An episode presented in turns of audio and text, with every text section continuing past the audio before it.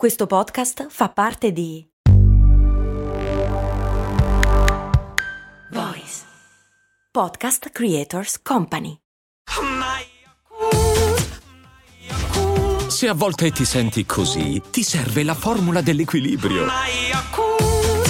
Yakult Balance, 20 miliardi di probiotici LCS più la vitamina D per ossa e muscoli. Oggi è quella puntata speciale in cui c'è un esperto che ci racconta delle cose e colgo l'occasione, a proposito della puntata 580, di vederci chiaro. Vi ricordate? Era la puntata sull'anestesia, in particolare che rispondeva alla domanda se si sogna durante l'anestesia generale, e io con grande sicurezza, dopo essermi documentato, perché non ho mai subito... Ramon, ma che cazzo hai fatto?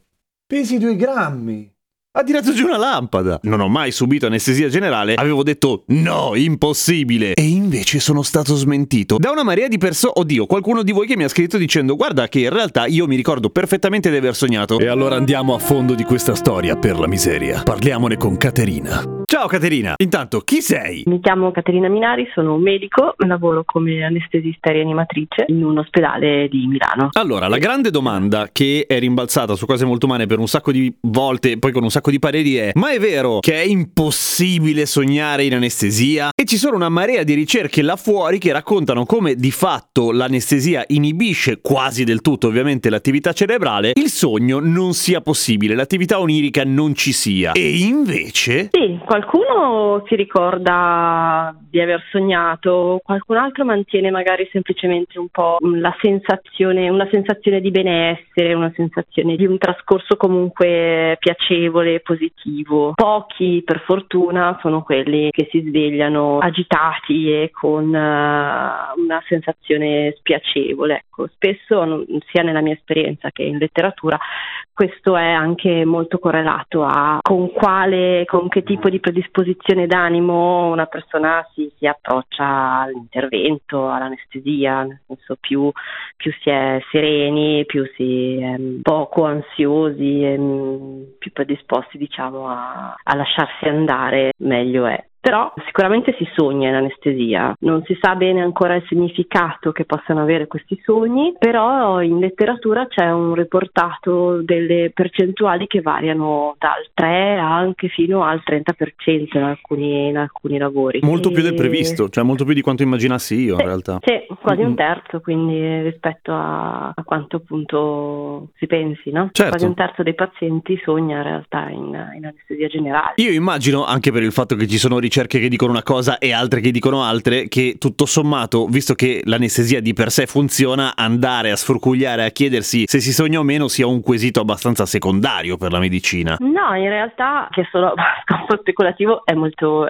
interessante come argomento. Ci sono vari studi in realtà, tra l'altro questa chiacchierata mi ha anche dato l'opportunità di andare a rivedere cose che non avevo approfondito tempo fa, insomma. Okay. Comunque è importante capire ed è interessante capirlo. Ma si sa più o meno come funziona, nel senso che l'anestesia generale, detto molto molto terra-terra, in teoria dovrebbe spegnere, tra virgolette, il cervello, ma se sogni evidentemente un'attività c'è, al di là di quella che, come dire, è necessaria per mantenerti in vita, ovviamente. Sì, considera che ancora non conosciamo tutti i meccanismi dei sogni, così come non conosciamo tantissime altre cose della fisiologia del nostro sistema nervoso centrale. La funzione primaria dell'anestesia è quella di tranquillizzare il paziente, di consentirgli di sottoporsi a un intervento senza sentire dolore, senza sentire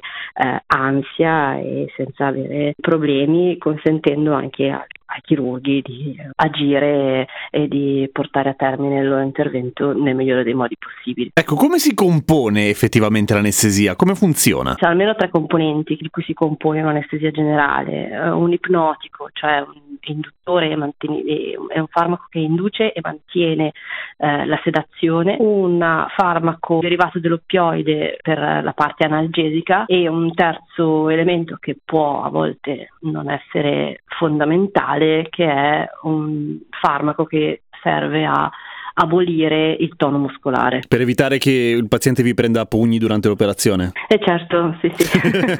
Scusa, ma tornando alla questione della composizione dell'anestesia. Di questi 3 componenti è fatta l'anestesia e questi tre componenti sono modulabili, ok? Quindi si può arrivare a un piano di sedazione e di anestesia molto profonda per interventi particolarmente demolitivi, particolarmente lunghi, eccetera, eccetera, ma si può anche tenere un livello di anestesia o analgesia più leggeri a seconda del se l'intervento lo consente, no? Procedure brevi, procedure più veloci, poco invasive, di chirurgia superficiale, per esempio, ok? Certo. Quindi è chiaro che il nostro cervello il nostro corpo viene addormentato in maniera diversa. Non so se certo, sì. adeguatamente. Quindi okay. Potrebbe essere che si sogni, adesso non so se c'è una correlazione nella ricerca, però potrebbe aver senso che si sogna, ad esempio, quando la sedazione non è di quelle più profonde, per esempio? Allora, ci sono da quello che sembra arrivarsi in letteratura, ci sono dei farmaci in particolare che sono correlati, in particolare un farmaco che serve per indurre e mantenere l'anestesia ed è un farmaco endovenoso che si chiama Propofol ed è spesso associato appunto al sogno o a quell'effetto di risveglio molto piacevole, quella sensazione piacevole che si può provare al risveglio, come dopo aver fatto un sogno molto bello. Magari non si ricorda il sogno, però c'è questa sensazione di benessere. E altri fattori che sono predisponenti per il sogno, anche se non tutti gli studi sono concordi, sono il sesso femminile, ok, quindi sognano di più le donne e sognano di più nelle procedure di durata inferiore, quindi più brevi. Sognano di più i pazienti che hanno fatto il Propofol. Quindi può essere alla fine che più profonda l'anestesia o meno profonda l'anestesia determini la possibilità di sognare o meno, una cosa del genere? In realtà poi su questo argomento su questo poi ci si perde, nel senso che non sono stati stratificati gli studi per capire, almeno non quelli che sono riuscita a trovare in letteratura, per capire se la profondità, cioè sembrano tutti piani di sedazione e di analgesia comunque adeguati, perché ci sono degli strumenti che servono a utilizzare, che si utilizzano per quantificare la profondità del piano di sedazione. Okay? Ci sono degli strumenti che trasformano in un numero, una traccia dell'elettroencefalogramma durante l'anestesia viene trasformata da un algoritmo in un numero che da 1 a 100 dà l'idea di quanto l'anestesia può essere profonda. Che figata! 100 è lo stato di veglia e 0 è l'abolizione completa dell'attività cerebrale, per intenderci. Cioè il coma farmacologico. In letteratura sì, molto coma, molto profondo anche. Okay. Sotto il 60 è un piano anestesiologico adeguato. Okay. Questo è riconosciuto unanimemente. Questo strumento si chiama BIS Spectral Index e sotto il 60 viene riconosciuto in maniera universale, univoca, che sia un piano di sedazione adeguata. Tutti gli studi che ho potuto consultare riportano l'utilizzo del BIS nel loro studio, danno comunque valori ben al di sotto del 60, quindi vuol dire che in tutti questi studi comunque il piano di anestesia, anche col Propofol o con altre sostanze, per interventi lunghi o per interventi brevi, erano comunque con un piano di sedazione adeguato. Questo vuol dire che non è un sogno perché io mi sto svegliando e il piano di sedazione e l'anestesia era leggera, ok? Non è quel tipo di situazione, che in realtà è un clamoroso errore e non deve accadere. Cioè, un conto è il sogno, certo. Un conto è io ero mezzo sveglio e l'anestesia. Ecco, sono due cose completamente diverse. Senti,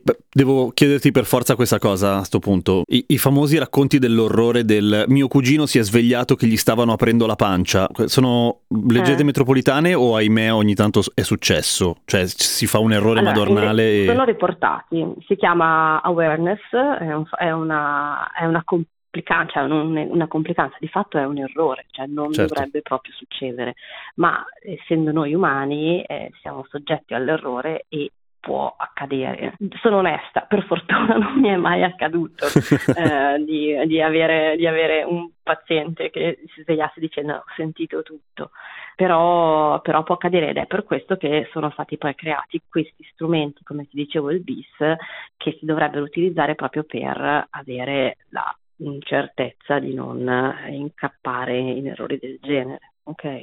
Io credo che con gli strumenti e i farmaci che abbiamo oggi a disposizione davvero non dovrebbero più accadere, cioè abbiamo la possibilità di non farlo più accadere, dobbiamo farlo. Cioè.